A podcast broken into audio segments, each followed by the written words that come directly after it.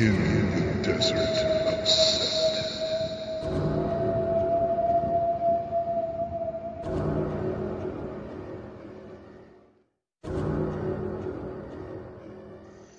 I'm G.B. Merriam. I write about life as a Setian in contemporary times, with random, long winded detours into ancient history, classic monster movies, and all kinds of other fun stuff. Won't you join me for today's adventure?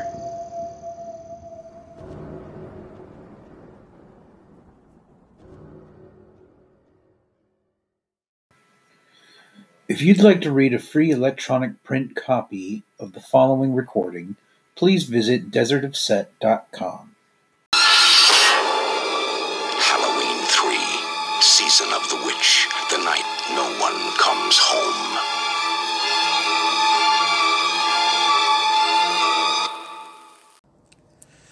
Halloween 3 Season of the Witch from 1982 is my second favorite movie of all time, right after the original Halloween from 1978.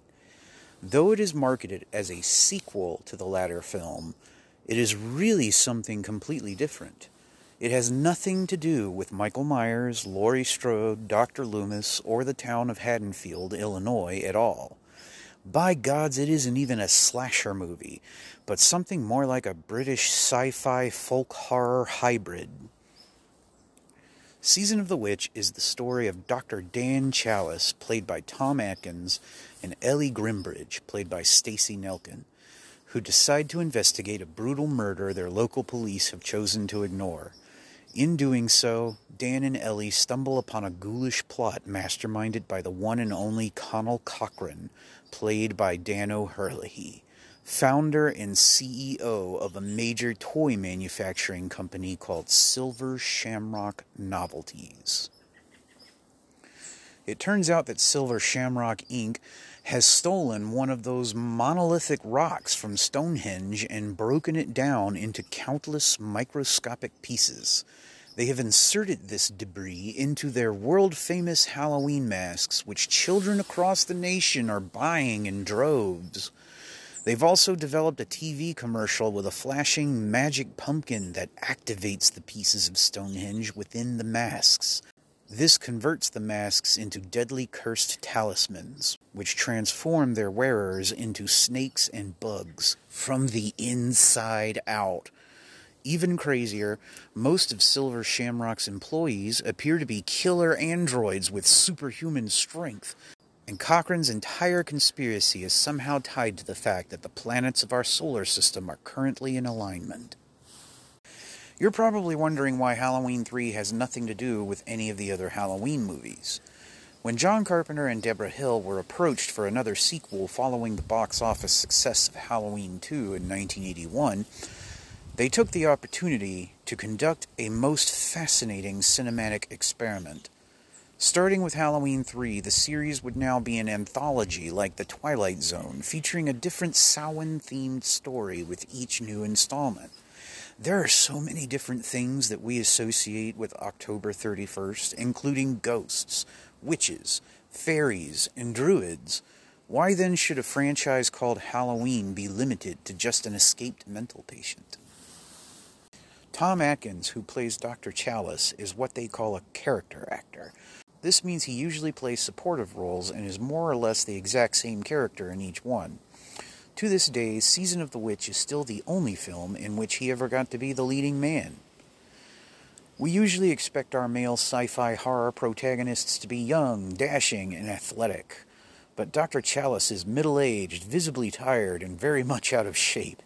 He apparently lives and sleeps at the hospital where he works, and he is a divorced alcoholic who can't stand his ex wife or his kids, and who seems to have a history of avoiding them whenever possible.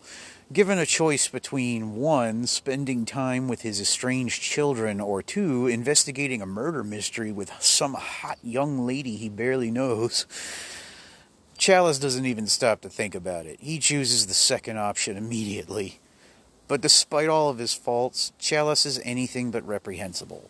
Whatever else he might be, he is a doctor from first to last, and he takes his role very seriously. He is all about making people better, and when the chips are down, he does everything he can to save the world, including his family. Tom Atkins might not be a Christopher Lee or a Peter Cushing, but he really shines in this role. If you enjoy his performance here as much as I do, check out Night of the Creeps from 1986. He plays Detective Cameron, an alcoholic cop whose girlfriend was butchered by a serial killer back in the 1950s. When Creeps begins, Cameron is on the verge of killing himself, but when he learns his town is being invaded by brain eating slugs from outer space, he grabs a shotgun and starts blowing holes in everybody else instead. Ellie Grimbridge, played by Stacy Nelkin, seems to prefer older men. She takes a liking to Dr. Challis almost immediately, and as soon as they reach that motel in the mysterious little town of Santa Mira, where Silver Shamrock's headquarters is located, she is all over him. Later, Ellie is kidnapped by Conal Cochran's robot goons, and she is imprisoned somewhere in the Silver Shamrock factory. Challis busts in to rescue her, getting himself captured in the process. Then he learns the truth about Cochran's dastardly scheme, escapes and finds Ellie, and torches the factory. Challis and Ellie drive off into the night, trying to plan how they can stop that crazy Silver Shamrock commercial from playing on TV and causing the apocalypse. And that's when Ellie suddenly tries to kill Challis, revealing herself to be a goddamn robot. Fans are divided as to whether Ellie is, one, human for most of the film and replaced with a robot duplicate by Cochran during the final act, or two, a robot the entire time. It makes no sense to me why Cochran would send a robot to seduce Challis into investigating his own damn conspiracy, but the idea of not knowing you're sleeping with a killer robot is pretty disturbing.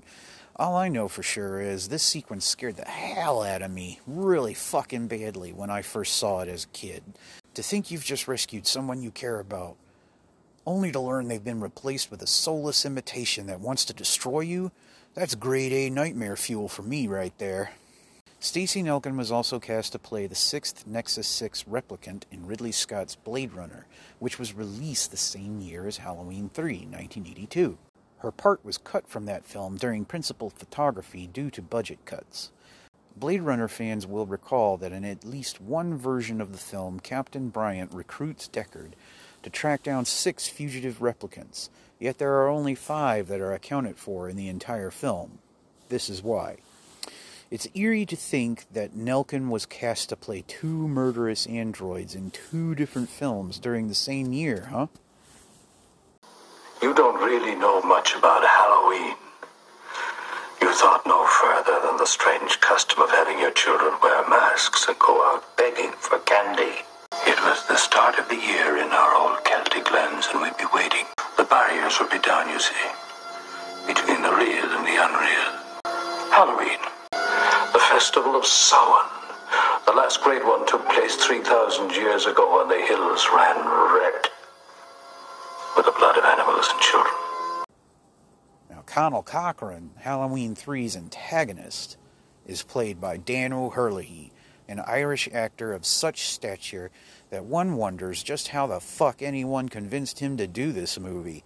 Unlike Tom Atkins, O'Herlihy was used to acting in things like Macbeth from 1948, Robinson Crusoe from 1954, and Waterloo from 1970. He even went toe to toe against Marlon Brando at the Academy Awards once. Brando won, but O'Herlihy gave him a run for his money. Considering Halloween 3's budget, I highly doubt O'Herlihy was paid very much for his work here. So what the hell was it about Season of the Witch that made this legendary thespian say, All right, roll it. Deborah Hill once recounted that Dan O'Herlihy knew an awful lot about the true origins of Halloween. He told all kinds of folk stories about Samhain to the rest of the film's cast and crew. These stories were apparently so enthralling that everyone took to calling O'Herlihy Mr. Halloween. It's unfortunate that Hill couldn't recall any specifics from these conversations, but I can certainly imagine what they must have been like.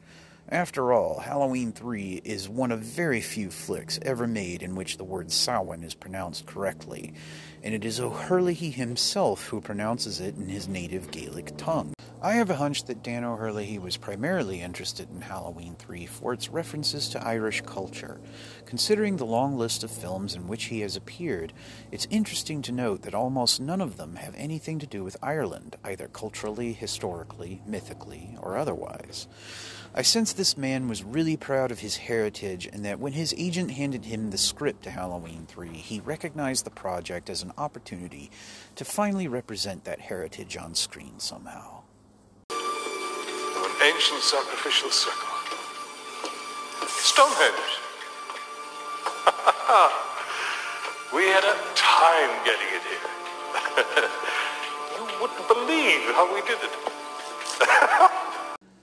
The original screenplay for Halloween 3 was written by Nigel Kneale, creator of the British Quatermass films and TV serials.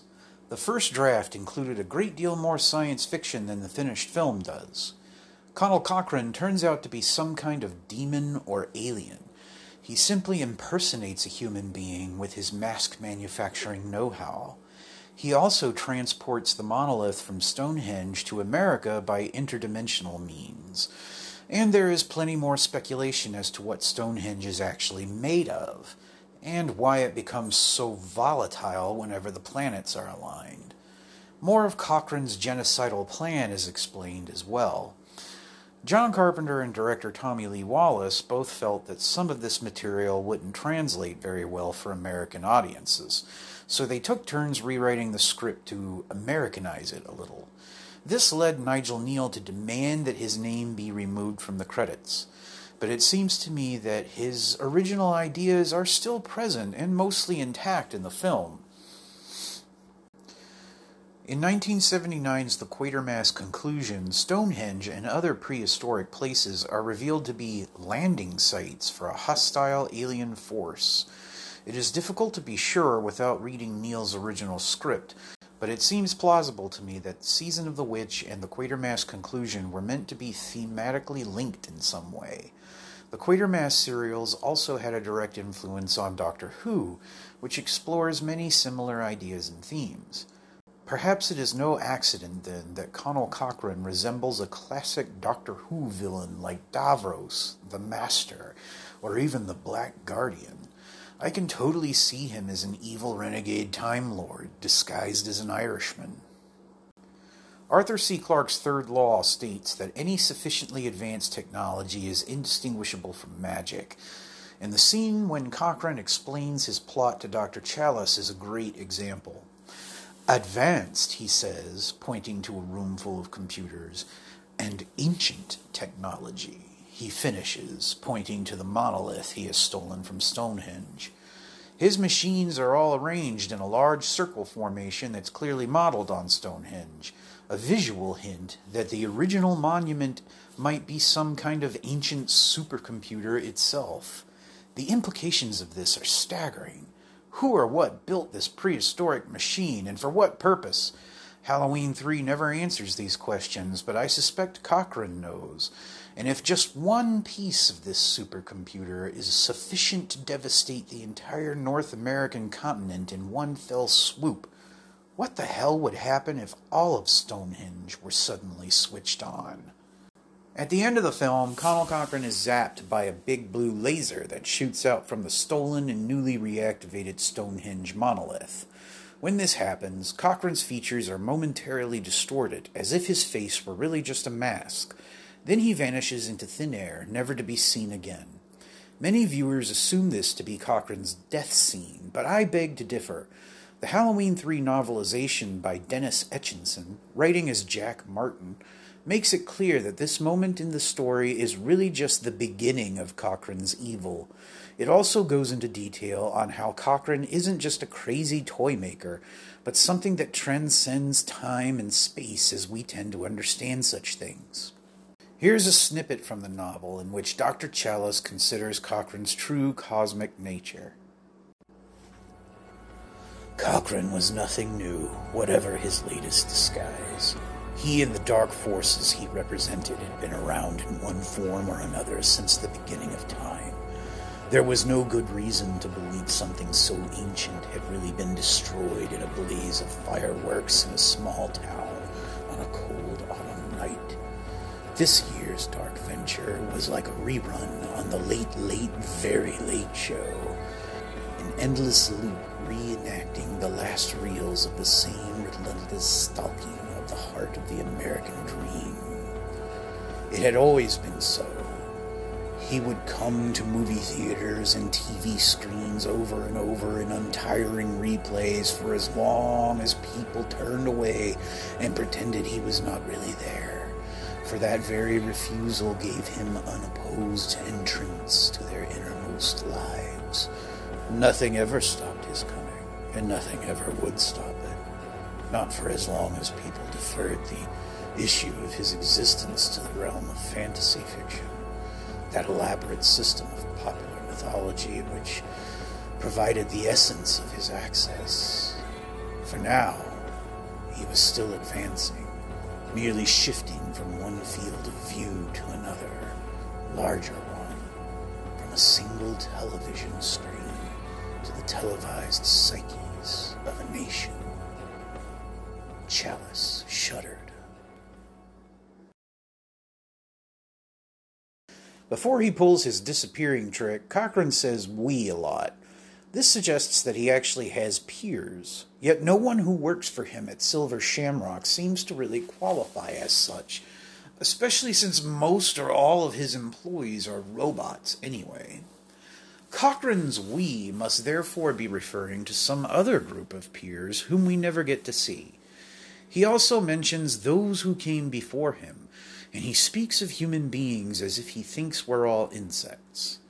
It seems clear to me, at any rate, that Conal Cochran is not a human being at all, but some preternatural creature that has been visiting our world since ancient times.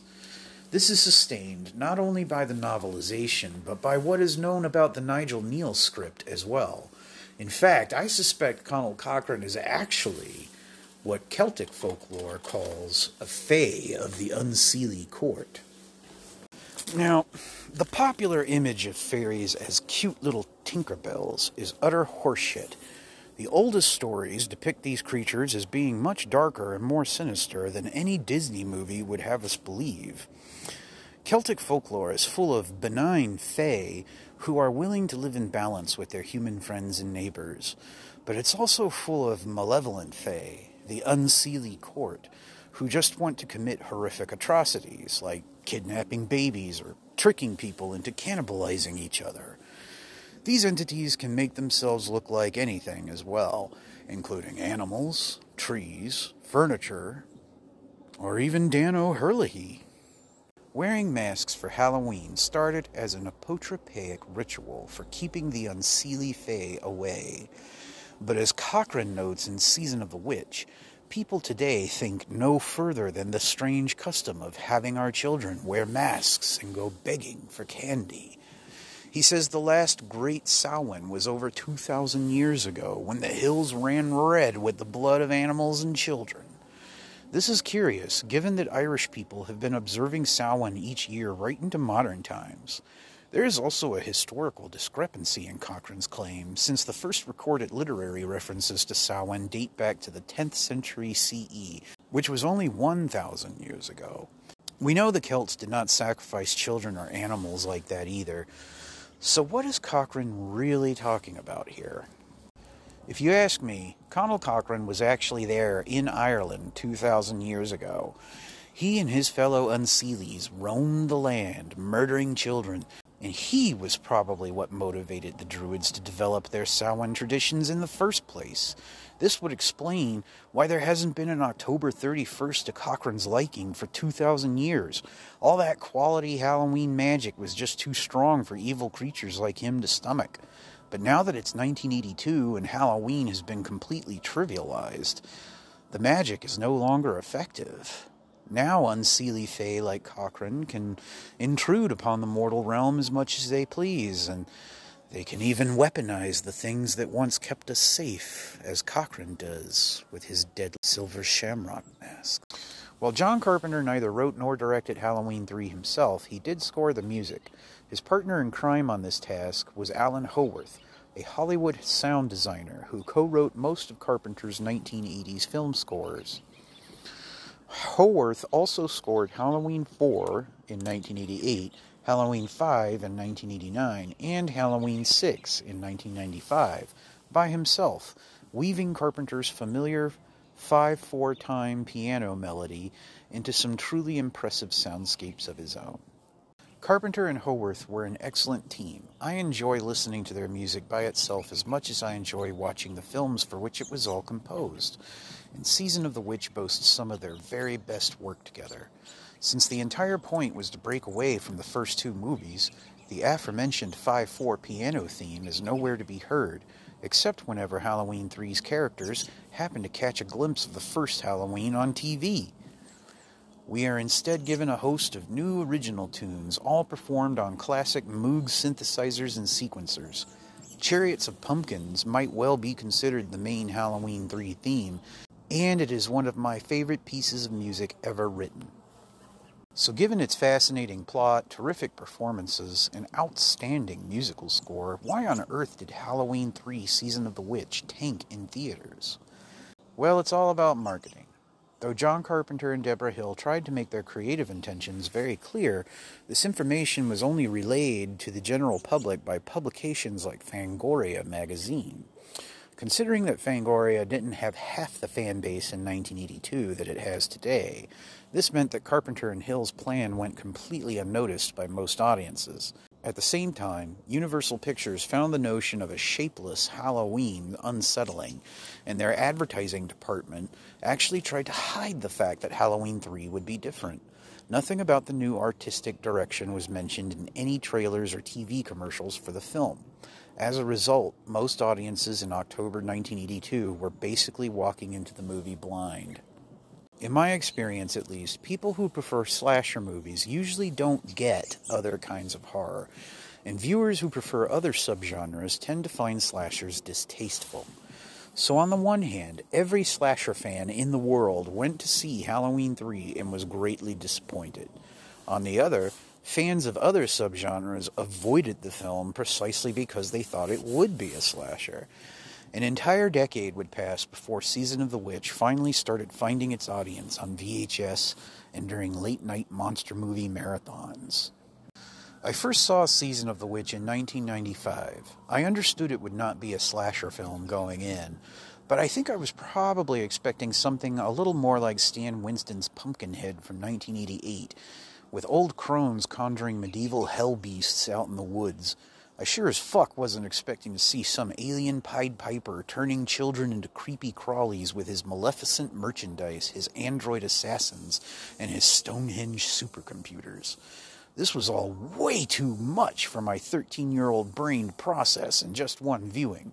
The whole thing was somehow ludicrous and terrifying at the same time, and it kept me awake at night for weeks. The scene where Conal Cochran mentions the Festival of Samhain was a complete mystery to me at first.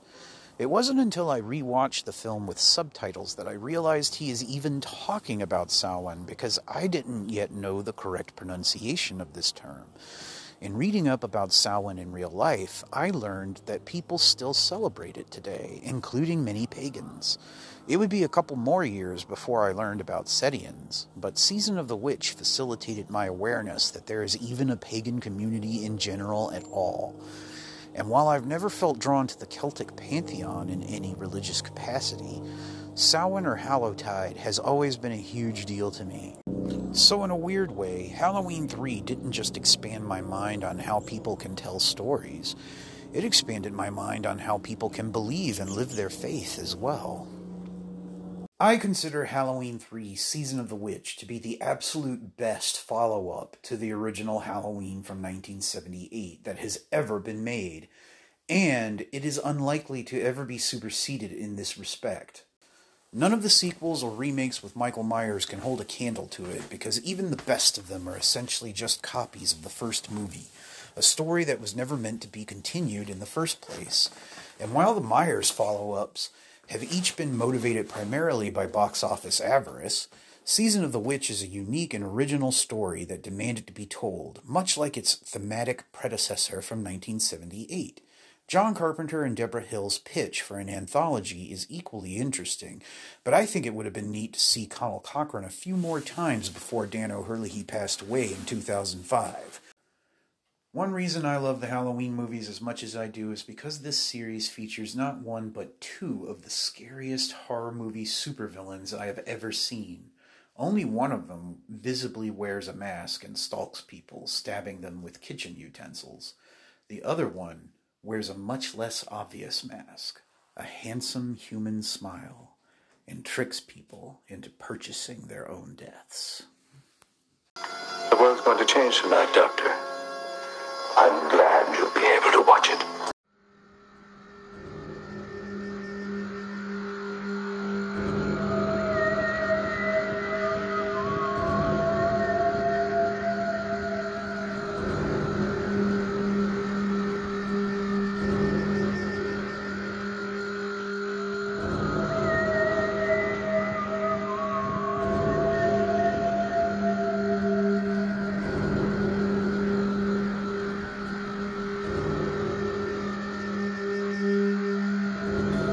so much for listening. If you enjoyed this sermon and you'd like to read some more, please check out desertofset.com. I hope you have a wonderful day. Set bless.